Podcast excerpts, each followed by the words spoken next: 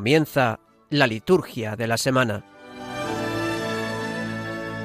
con Rafael Casás.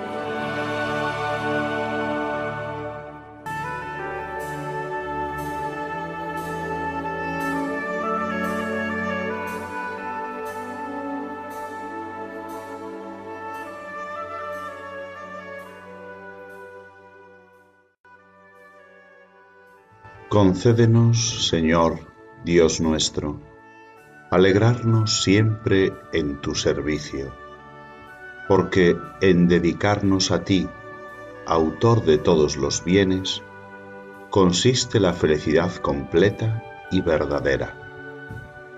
Por nuestro Señor Jesucristo, tu Hijo, que vive y reina contigo en la unidad del Espíritu Santo y es Dios por los siglos de los siglos. Amém.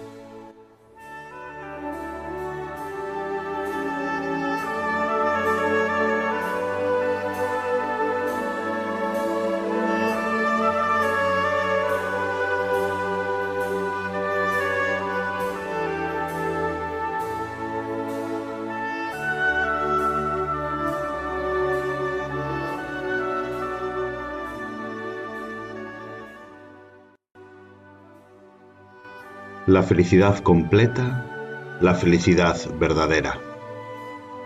Señor, ¿cuál es el secreto de la felicidad? ¿En qué consiste? Tú nos dices en la oración que acabamos de rezar que el centro de la felicidad, lo más profundo, la felicidad de verdad, es dedicarnos a ti. Porque en tu servicio podemos encontrarnos alegres, ya que tú eres el autor de todos los bienes. En eso consiste la felicidad. ¿Nos convenceremos de ello?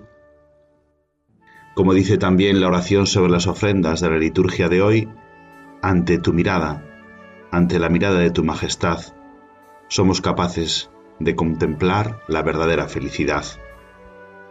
Al mirarte a ti ofrecido en los dones de pan y vino, en tu cuerpo y en tu sangre, podemos obtener el fruto de una eternidad dichosa. Pero ya aquí en esta vida, ¿podemos ser más felices si somos capaces de vivir según tu Evangelio? Como tú nos enseñaste, compartiendo, dedicando nuestra vida a los demás, siendo de verdad amorosos, respetando los derechos de las personas, siendo así, si no viremos nuestra propia vida, ¿a qué somos más felices? Entonces podremos cantar, como el salmo del día de hoy, Protégeme, Señor, que me refugio en ti, porque en ti está la verdadera alegría. Por eso se me alegra el corazón, se gozan mis entrañas. Mi carne descansa esperanzada, porque tú no me abandonas. Nunca dejarás a tu fiel ver la corrupción. Me enseñas el sendero de la vida, me sacias de gozo en tu presencia, y un día completamente me saciarás de alegría perpetua a tu derecha.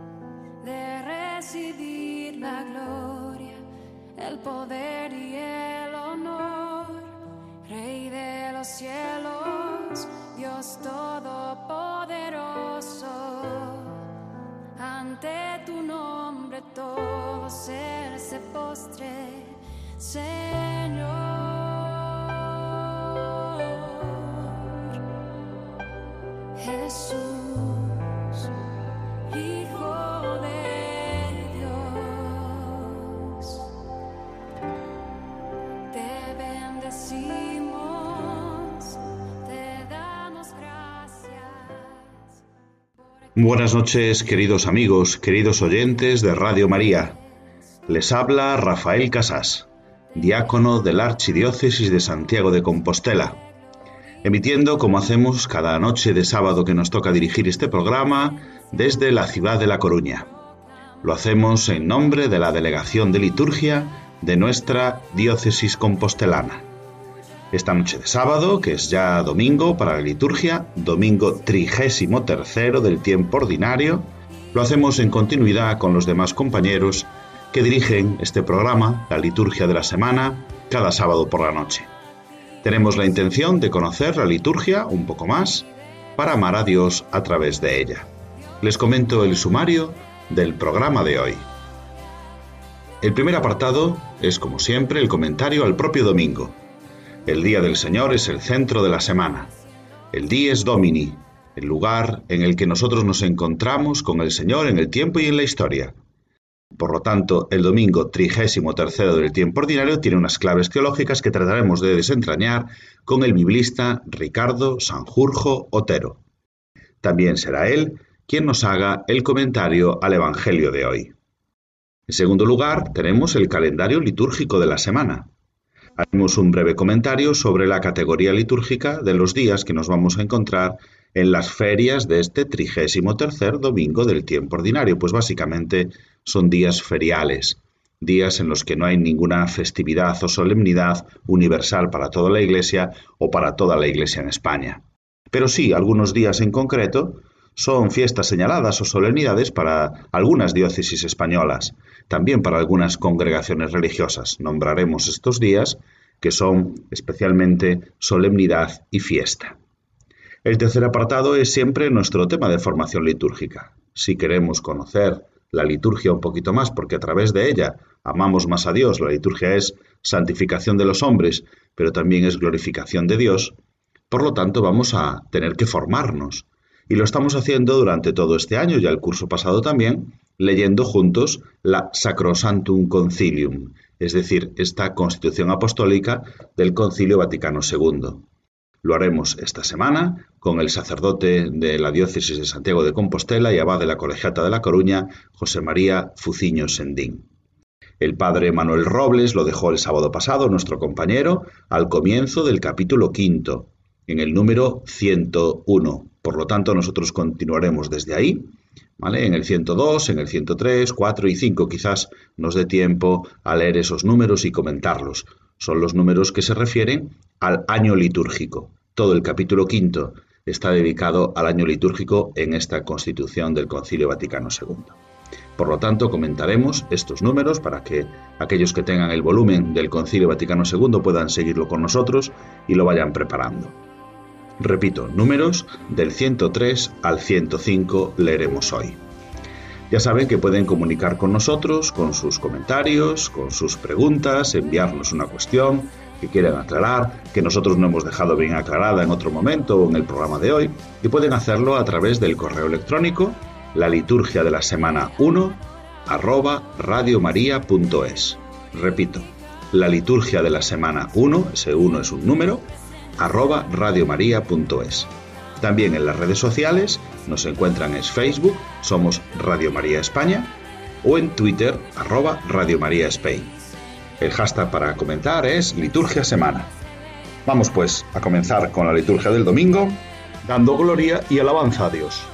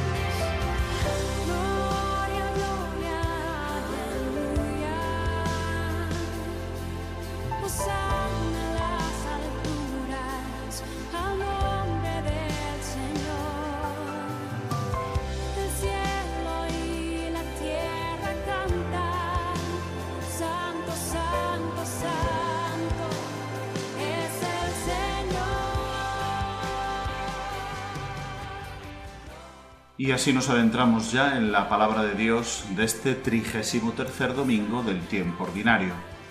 Para ello contamos una vez más con la ayuda de Ricardo Sanjurjo Otero, sacerdote de la Archidiócesis de Santiago de Compostela, que otras veces ha compartido con nosotros desde Roma y ahora ya desde Santiago de Compostela nos comenta la palabra de Dios de este domingo. Buenas noches, Ricardo. Buenas noches, Rafa. Buenas noches a todos los oyentes también de, de Radio María.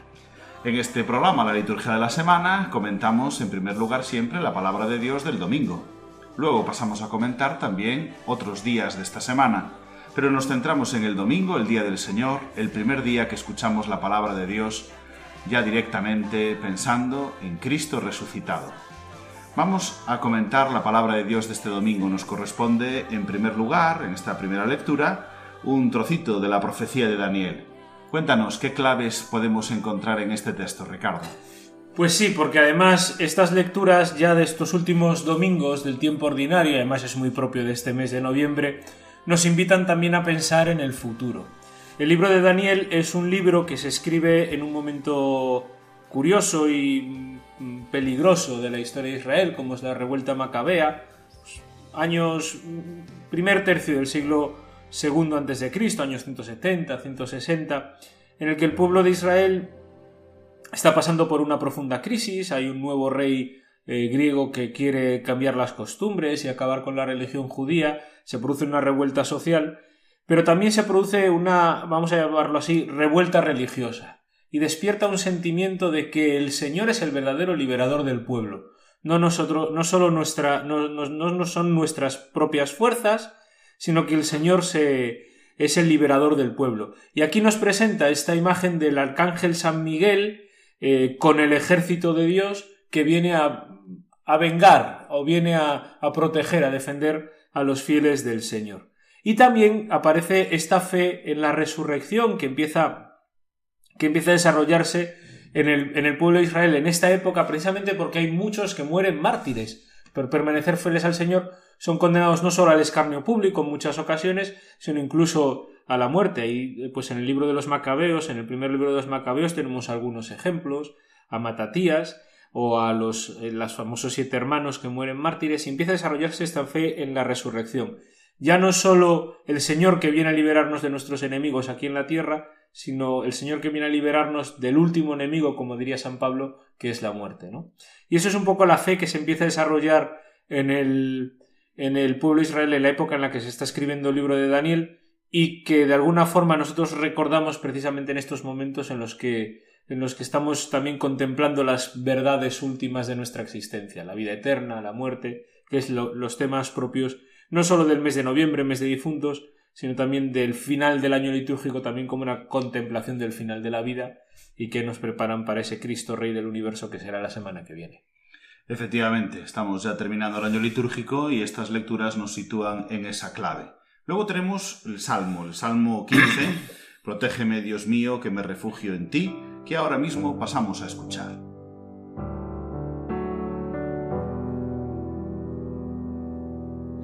Protégeme, Dios mío, porque me refugio en ti. Protégeme, Dios mío, porque me refugio en ti. El Señor es la parte de mi herencia y mi cáliz. Tú decides mi suerte. Tengo siempre presente al Señor. Él está a mi lado. Nunca vacilaré. Protégeme, Dios mío, porque me refugio en ti. Y comentamos ahora un poquito la segunda lectura, tomada de la carta a los hebreos. ¿Qué nos comenta, Ricardo? Pues de esta segunda lectura continúa un poco, un poco el tema que ya salía la semana pasada. En estos capítulos centrales de, la carta a los hebreos, eh, a partir del capítulo 5, mm, pero estamos leyendo el capítulo 10 ahora mismo ya, eh, la idea es presentar a Cristo como sacerdote, entendido como el mediador entre Dios y los hombres, pero como un sacerdocio superior al de los sacerdotes del templo judío.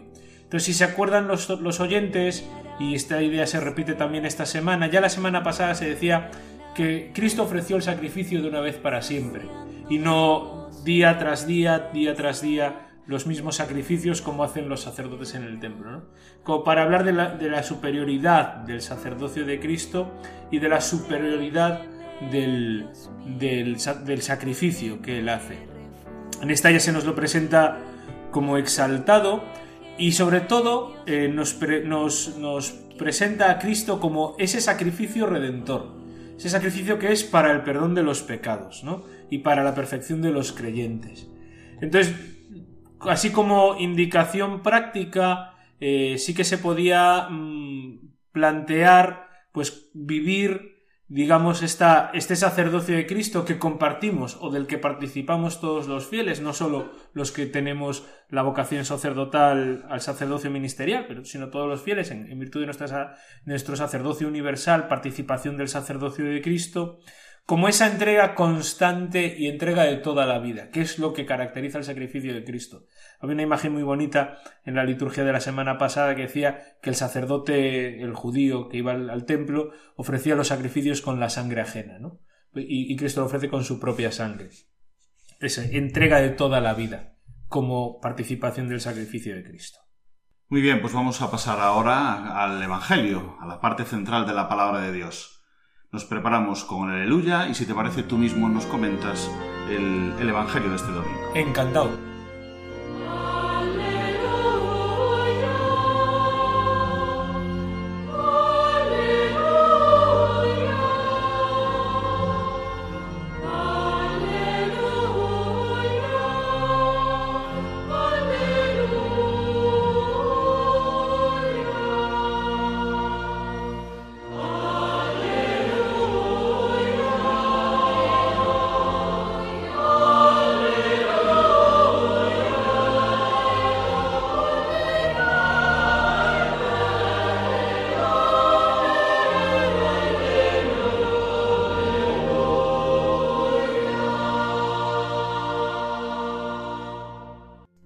Aquel tiempo dijo Jesús a sus discípulos, En aquellos días, después de la gran angustia, el sol se oscurecerá, la luna no dará su resplandor, las estrellas caerán del cielo, los astros se tambalearán. Entonces verán venir al Hijo del Hombre sobre las nubes con gran poder y gloria. Enviará a los ángeles y reunirá a sus elegidos de los cuatro vientos, desde el extremo de la tierra hasta el extremo del cielo. Aprended de esta parábola de la higuera. Cuando las ramas se ponen tiernas y brotan las yemas, deducís que el verano está cerca. Pues cuando veáis vosotros que esto sucede, sabed que Él está cerca, a la puerta. En verdad os digo que no pasará esta generación sin que todo suceda. El cielo y la tierra pasarán, pero mis palabras no pasarán. En cuanto al día y la hora, nadie lo conoce, ni los ángeles del cielo, ni el Hijo, solo el Padre.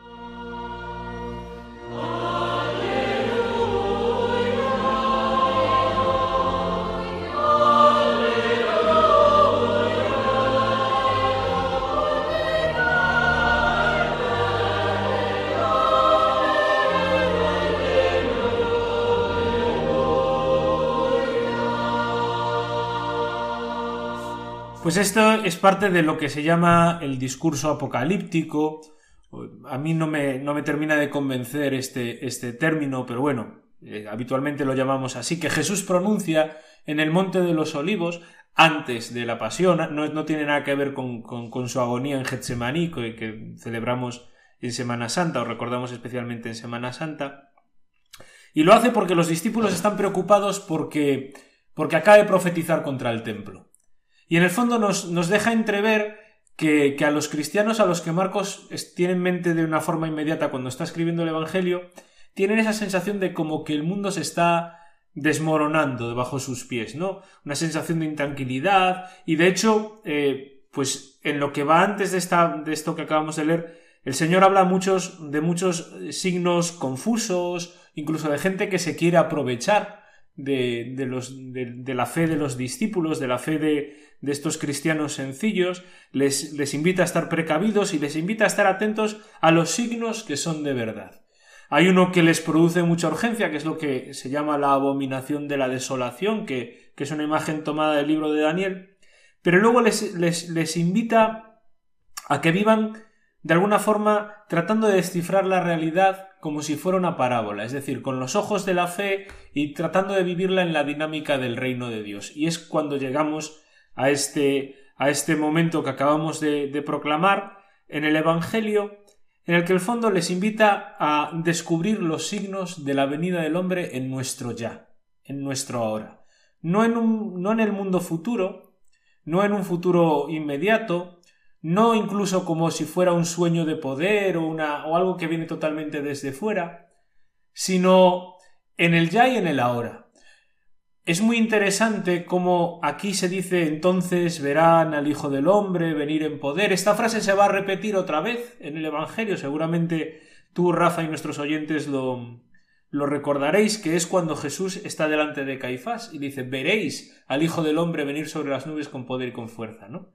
Y hay un tercer veréis al, en futuro, que es cuando el, que es lo que le dice el ángel o, el muchacho vestido de blanco a las mujeres en el sepulcro. Id a Galilea, allí lo verán. Es como una invitación a ir a tu vida cotidiana, a descubrir ahí los, los, los signos de la presencia del Señor. Yo estoy convencido de que Marcos creía que, digamos, que la venida del Hijo del Hombre en gloria se da en nuestra vida, en nuestra vida cotidiana. Y por eso también tiene sentido esta, esta idea de que no pasará esta generación, ¿no?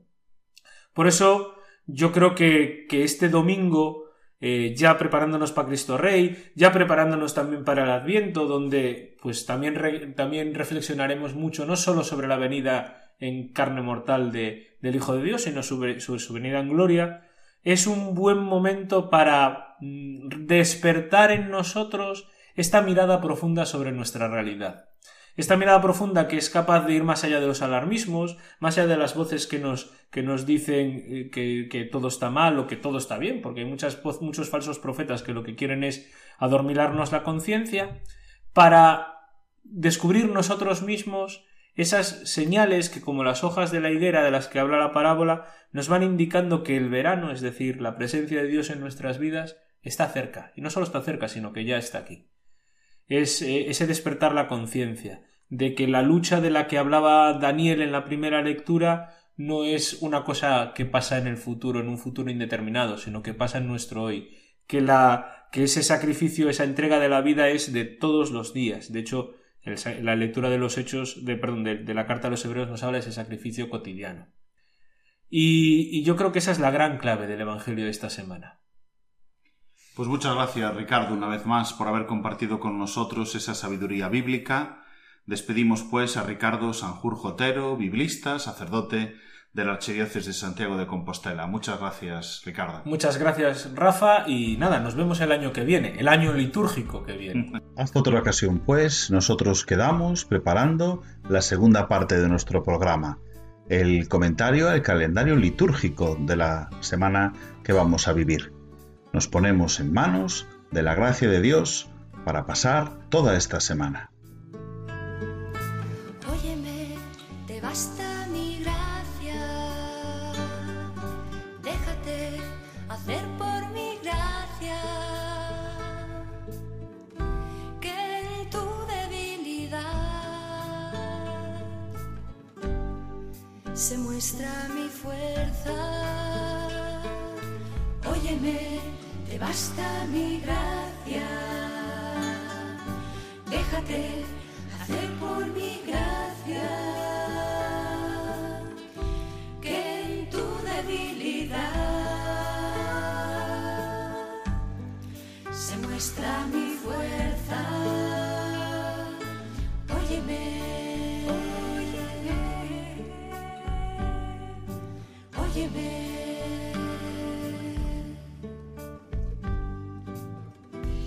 Me complazco en mi necesidad y en la tribulación si es por ti, siendo débil yo, Señor, te hace fuerte en mí. Me haces fuerte en ti.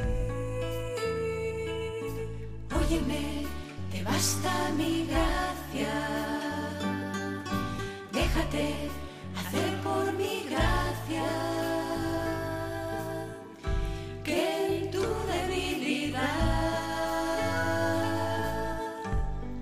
se muestra mi fuerza. Óyeme, que basta mi gracia. Déjate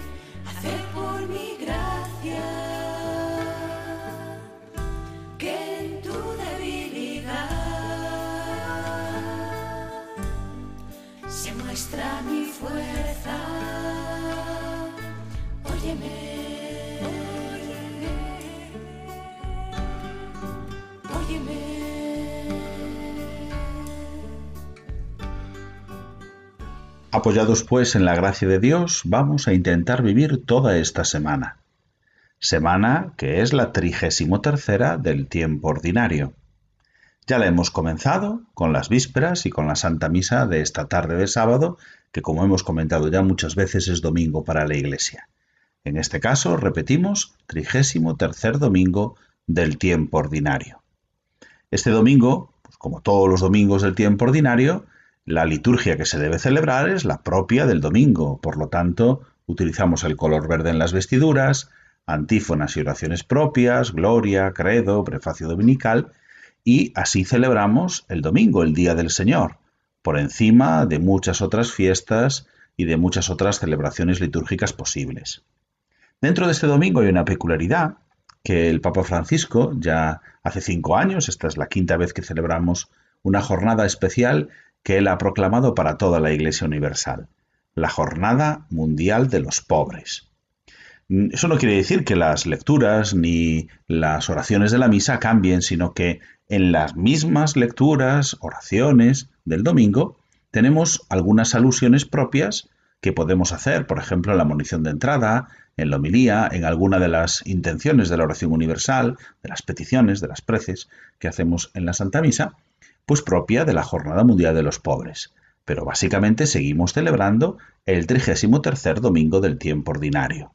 Así lo hacemos en todos los lugares de España, pero hay una peculiaridad que en la diócesis de Plasencia recuerdan el aniversario de la muerte del que fuese su obispo, Monseñor Juan Pedro Zarranz Puello. Seguimos celebrando el 33 domingo del tiempo ordinario con algunas alusiones propias pues, a la Jornada Mundial de los Pobres o algunas cuestiones mm, propias de diócesis concretas. Después del domingo tenemos toda una semana en la que va a discurrir este tiempo ordinario, pues de la forma en la que normalmente eh, celebramos como días feriales del tiempo ordinario. El lunes mismo, día 15, es un día ferial en el que tenemos una memoria que se puede hacer de San Alberto Magno, que fue obispo y doctor de la Iglesia, pero básicamente es un día de feria, de una celebración de uno de los días de la semana, de una semana del tiempo ordinario. También, eso sí, es cierto que en algunos calendarios particulares, por ejemplo, los bernabitas y las hermanas angélicas de San Pablo celebran este día una solemnidad, la solemnidad de Santa María Virgen, Madre de la Divina Providencia. Por ejemplo, también en Toledo celebran una fiesta, la de el obispo San Eugenio de Toledo. Por lo tanto, en esa diócesis se celebra como fiesta y, por así decirlo, ya lo hemos comentado más veces, está por encima de un día de feria del tiempo ordinario. También es fiesta para los dominicos. Celebran San Alberto Magno, obispo y doctor de la Iglesia. Y las franciscanas misioneras de María celebran la fiesta de la Beata María de la Pasión, Virgen.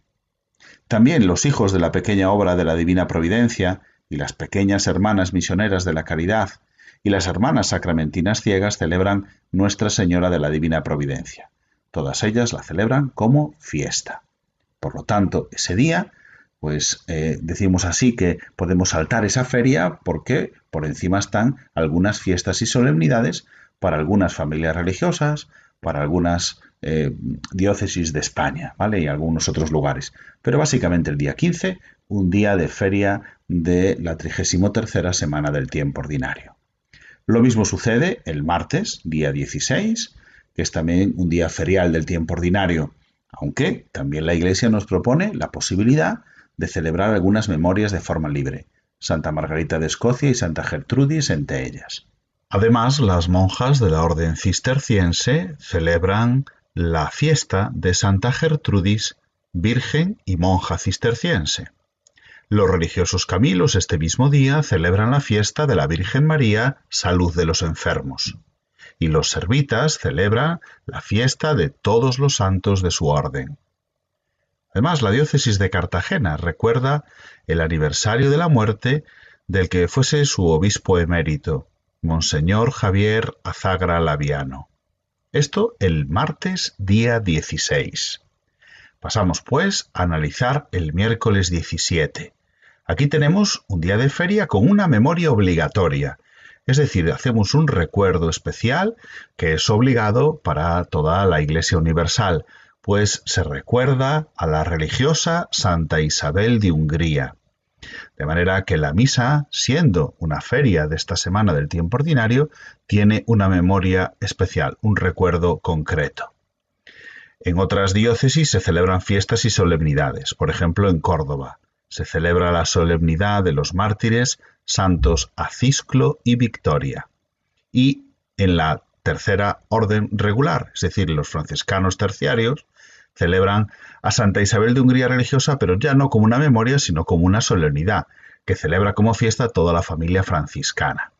Por lo tanto, tenemos esa misma memoria que celebra toda la Iglesia Universal, es solemnidad o fiesta, según seamos terciarios franciscanos o miembros de la grandísima familia franciscana. Esto es el miércoles día 17. Pasamos al día 18. En el día 18 se celebra, bueno, pues como estamos diciendo, una feria de esta semana, pero también se puede hacer la memoria libre de la dedicación de las basílicas de los santos Pedro y Pablo. Y en la diócesis de Barcelona se celebra la fiesta de la dedicación de la iglesia catedral. El viernes, día 19. Pues una feria más del tiempo ordinario, excepto en la diócesis de Palencia, que igual que el día anterior se celebraba en la diócesis de Barcelona, se celebra en esta diócesis de Valencia en este día, viernes día 19, la dedicación de su iglesia catedral. Y termina la semana con el sábado, sábado de la 33 semana del tiempo ordinario, que como todos los sábados del tiempo ordinario, puede celebrarse la memoria libre de Santa María en sábado. Pero además, los hermanos hospitaleros de San Juan de Dios celebran la solemnidad del patrocinio de Santa María Virgen sobre la orden hospitalaria. Y la diócesis de Ciudad Rodrigo celebra también este día, como esas otras diócesis que hemos comentado los días anteriores, la fiesta de la dedicación de su iglesia catedral. Esta es la liturgia que tenemos durante esta semana, cómo nos va marcando los pasos de solemnidades, fiestas, memorias, ferias y el domingo, claro, muy por encima de todas ellas, en la fiesta de Cristo, siempre Dies Domini, el día del Señor, el domingo, el día litúrgico por excelencia, como dentro de unos minutos recordaremos al repasar nuestra tercera parte del programa, el tema de formación, la Sacrosantum Concilium, que esta vez este capítulo, capítulo número quinto, nos va a hablar precisamente de cómo el domingo es la fiesta clave de todo el año litúrgico. Y desde ahí, desde el domingo por excelencia, que es el domingo de resurrección, se van viviendo también los demás domingos y los demás días en los que celebramos la liturgia que esta semana ha discurrido en esta trigésimo tercera semana del tiempo ordinario, a una semana solo, a una semana solo de terminar el año litúrgico con la fiesta, con la solemnidad de Jesucristo, Rey del universo. Y así poder comenzar un año litúrgico más con el Adviento y continuar el eterno ciclo en el que alabamos a Dios y glorificándolo, también santificamos a los hombres. Vamos pues a pasar a esta tercera parte de nuestro programa, el tema de formación litúrgica. Vamos a hacerlo, una vez más, escuchando el contenido de la antífona de comunión que, hemos ya rezado en la misa de este domingo y que mañana durante todo el día seguiremos rezando. El Señor nos invita a pedirle con nuestra oración profunda, porque Él siempre nos da aquello que nosotros más necesitamos. Ni siquiera nosotros sabemos, pero Él es previsor, es capaz de entregarnos aquello que es mejor para nuestra vida. Por eso pedid y se os dará. Nos va a recordar la hermana Glenda ahora con esta canción.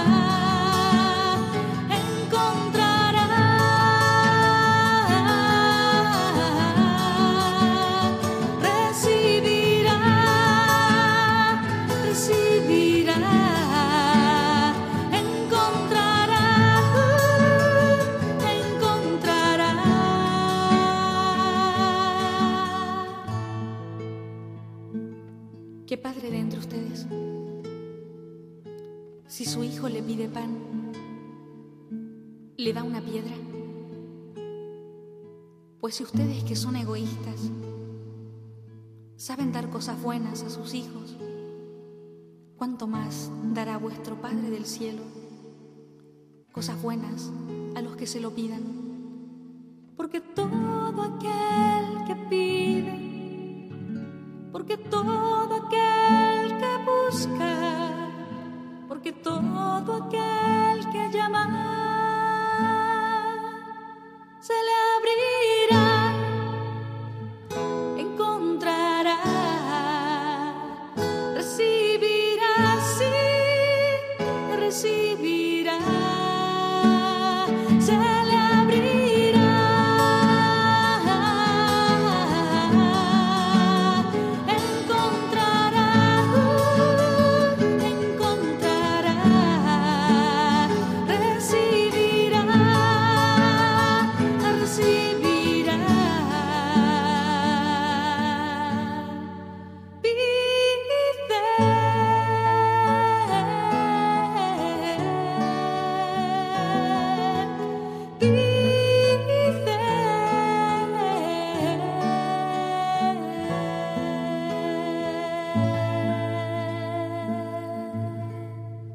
Pues así llegamos a nuestro tema de formación, la tercera parte de nuestro programa.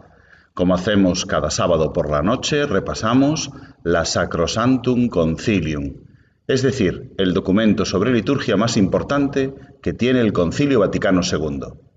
Lo hacemos esta noche, como tantas otras noches, acompañados por don José María Fuciño Sendín, abad de la Colegiata de La Coruña, sacerdote de mi diócesis, de la diócesis de Santiago de Compostela. Buenas noches, don José María. Buenas noches, don Rafael. Bueno, José María, tenemos el capítulo 5 hoy para comentar el comienzo. Comenzó el padre Manuel Robles el sábado pasado con el número 102, que nos habla del año litúrgico en todo este capítulo 5 y especialmente en el 102 nos habla sobre el domingo, ¿verdad? Así es, voy a leerlo. Sí. Dice, la Santa Madre Iglesia considera que es su deber celebrar la obra de salvación de su divino esposo con un sagrado recuerdo en días determinados a lo largo del año. Cada semana, en el día que llamó del Señor, conmemora su resurrección, que una vez al año celebra también junto con su Santa Pasión en la máxima solemnidad de la Pascua. Un breve comentario. El día principal es el domingo. Cada semana en el día del Señor recuerda la resurrección de Cristo. ¿Por qué celebramos el domingo?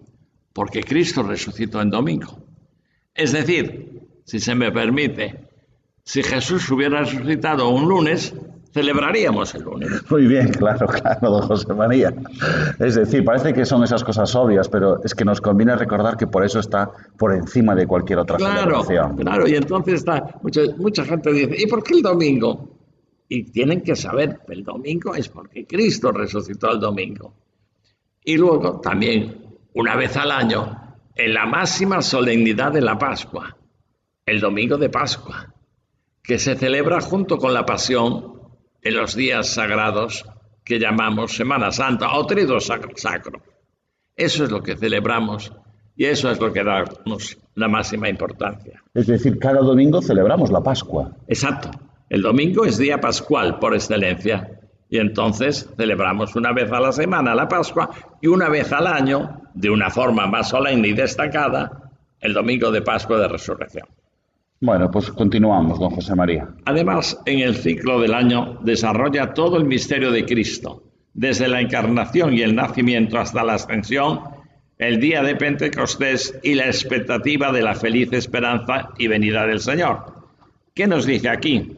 que en el año, en el transcurso del año, celebramos los misterios de Cristo, la encarnación, el nacimiento, la ascensión, Pentecostés, y luego enlazamos con la expectativa de la venida del Señor, el Adviento. Todo esto forma el gran núcleo del año, litúrgico, que nosotros conmemoramos y vivimos de una forma especial. Y sigue, al conmemorar así los misterios de la redención, abre la riqueza de las virtudes y de los méritos de su Señor, de modo que se los hace presente en cierto modo durante todo tiempo a los fieles, para que los alcancen y se llenen de la gracia de la salvación. Es decir, todos los años repetimos este ciclo de los misterios centrales de nuestra redención, los misterios de Cristo, que es lo que celebra en definitiva el año litúrgico. Muy bien. Bueno, pues está clarísimo ese número 102 que también nos introducía el sábado pasado el Padre Manuel. Vamos ahora con el número 103 y avanzamos un poquito. Tienen ustedes delante, seguro, como ya les advertí al comienzo en el sumario del programa, este documento y así lo podemos leer juntos. El número 103 dice. En la celebración de este ciclo anual de los misterios de Cristo, la Santa Iglesia venera con especial amor a la bienaventurada Madre de Dios, la Virgen María, unida con un vínculo indisoluble a la obra salvadora de su Hijo. En ella mira y exalta el fruto excelente de la redención y contempla con gozo como en una imagen purísima aquello que ella misma toda entera desea y espera hacer. María, María presente a lo largo del año litúrgico. Nada menos, en Radio María teníamos que hablar de este número de una manera especial, José María. Por supuesto. María es importante también en el año litúrgico. Exacto. María tiene una especial relevancia en el año litúrgico. Después de Cristo, es María la que tiene un culto especial que nosotros veneramos, vivimos a lo largo y a lo ancho de todo el año litúrgico. Está asociada a Cristo en todos sus misterios, está María también ahí. Justo, es la corredentora, es aquella que con su vida nos salva, nos vivifica, unida a Cristo. Esto es muy importante. Por María vamos a Cristo. Y sin María difícilmente llegamos a Cristo. Muy bien. Pues vamos ahí en el número 100. Eh, hemos visto ¿eh? el 102, Cristo, la centralidad, ahora María, y en el número 104 nos dice. Además, la Iglesia introdujo en el ciclo del año las memorias de los mártires y los demás santos, que llevados a la perfección por medio de la multiforme gracia de Dios, y habiendo alcanzado ya la salvación eterna, entonan la perfecta alabanza a Dios en los cielos e interceden por nosotros. En la conmemoración de la muerte de los santos, proclama la Iglesia el misterio pascual, cumplido en ellos, que padecieron con Cristo y han sido glorificados con Él. Propone a los fieles su ejemplo, que atraen a todos por medio de Cristo al Padre y por sus méritos implora los beneficios de Dios. Los santos. Cita especialmente a los mártires, pero no solo los mártires, todos los santos. Nosotros, al recordar a los santos, estamos también de alguna forma celebrando el misterio pascual en ellos. Claro, por eso va en ese orden. Cristo, el misterio pascual, María, y luego los, santos. Y los santos todos, los ah. apóstoles, etc. Hay, hay un orden en todas las cosas y hay un orden en el universo y también en la vida de la salvación hay un orden. Y para destacar que celebramos el día de su muerte. Ah, sí, es verdad, lo ha dicho claramente, sí. El día de su muerte, el día en que murieron. No el día que nacieron, no otra fecha, no. el día de su muerte, que es cuando pasaron a la gloria del Padre. Y por eso el recuerdo anual de los santos se hace en el aniversario de su muerte, de su tránsito. Sí, el Dies Natalis es el día de su nacimiento para el cielo. Nacieron para, el cielo. Correcto. Muy bien, pues terminamos este ciclo con el número 105 que ya pues mm, va a otro nivel más, otro nivel en el que también entran otras devociones también dentro del año litúrgico, nos dice el 105. Finalmente, en diversos tiempos del año, de acuerdo con las enseñanzas tradicionales, la Iglesia completa la formación de los fieles mediante ejercicios de piedad espirituales y corporales, la instrucción, la plegaria, la penitencia y las obras de misericordia, por la cual el Sacrosanto Concilio ha decidido establecer lo siguiente. Y, ahora nos contarán, otro compañero, nos contará en el número 106 y siguientes cuáles son esas devociones. De manera que el, año litúrgico tiene un orden y termina con estas devociones. En los ejercicios de piedad también tienen su momento a lo largo del año cristiano. Eh, no se pueden rechazar. Es verdad que la preeminencia la tiene la liturgia, los actos litúrgicos, pero los ejercicios piadosos la Iglesia también lo recuerda. Fíjate que eh, lo, mete en la propia constitución de Sagrada Liturgia. Sí, sí, sí. Y además en consonancia con el año litúrgico está diciendo, si hay que hacer un Vía Crucis, pues especialmente en estos días. Si hay que hacer el Vía Lucis, pues especialmente en estos días. Hay también una consonancia con el año litúrgico. Por supuesto, por supuesto. Entonces, claro, esto también debemos mantenerlo y fomentarlo. No son malos que va los actos Son buenísimos, son buenísimos. Son muy buenos y por eso hay que también tenerlos en cuenta, siempre, eso sí, en, insertándolos en las celebraciones litúrgicas. ¿Qué quiero decir con esto? Que los ejercicios de piedad pueden tener, recibir una influencia litúrgica, que no sean unos actos al margen de la liturgia, sino enmarcados en la liturgia. De la liturgia toman su fuerza y también nos ayudan a prepararnos para la liturgia. Vienen de la liturgia y nos llevan a la liturgia. ¿Cuántas veces nos preparamos para la misa rezando el rosario, por ejemplo? En mi parroquia es muy normal todos los días rezar el rosario justo antes de prepararnos para la Santa Misa, etcétera. Y después nos dan también la fuerza que toman ellos de la liturgia. Bueno, pues así comienza el capítulo 5, queridos oyentes de Radio María, el capítulo 5 dedicado al año litúrgico. Como les digo, otros compañeros continuarán con esta reflexión a lo largo de los siguientes sábados. Agradecemos a don José María Fuciño Sedín, abad de la colegiata, que una vez más nos haya acompañado en esta noche para comentar la Sacrosantum Concilio. Buenas noches, don José María. Buenas noches. Muy bien, queridos oyentes de Radio María, pues así hemos llegado ya hacia el final del programa. Vamos con el último interludio musical para prepararnos mejor a vivir el domingo.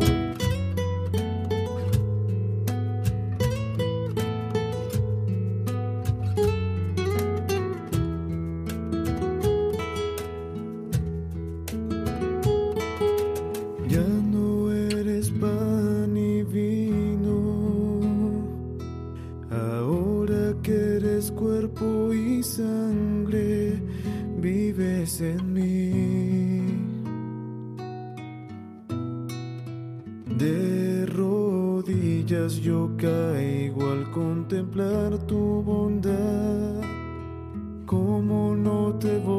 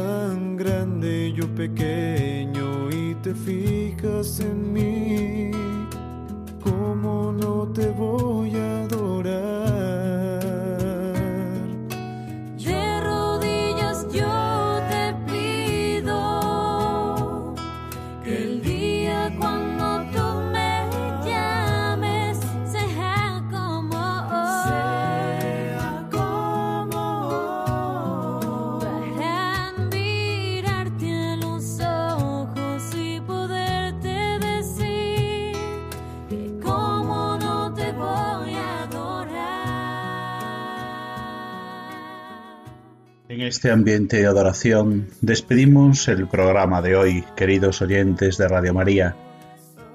Hemos agotado ya el tiempo de nuestro programa La Liturgia de la Semana. Le damos gracias por su atención y les anunciamos que volveremos el próximo sábado, día 20 de noviembre, con otra edición de este su programa que les repasa la liturgia de la semana que tenemos por delante.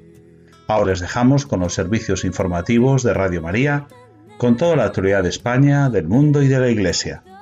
Les abrazo en el Señor y les deseo un feliz domingo. Muchas gracias por su atención y buenas noches de parte de su amigo el diácono Rafael Casas.